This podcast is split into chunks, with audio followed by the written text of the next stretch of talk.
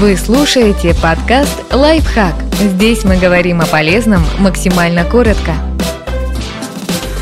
Четыре интересные профессии, для которых не требуется образование. С такой работой можно получить не только деньги, но и удовольствие.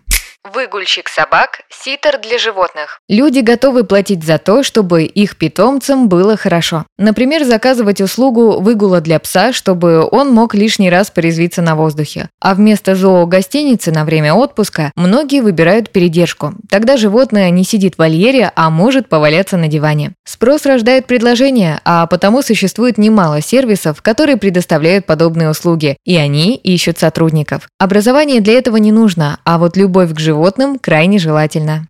Модель для примерок. При слове «модель» обычно представляют очень высокого и очень худого человека, который ходит по подиуму. Но возможности трудоустройства есть и для людей других параметров. Например, швейные производства часто приглашают на работу модели для примерки, и им нужно иметь средний рост и объемы, соответствующие одному из размеров. Одежду подгоняют по земным мужчинам и женщинам, чтобы она подходила большей части покупателей.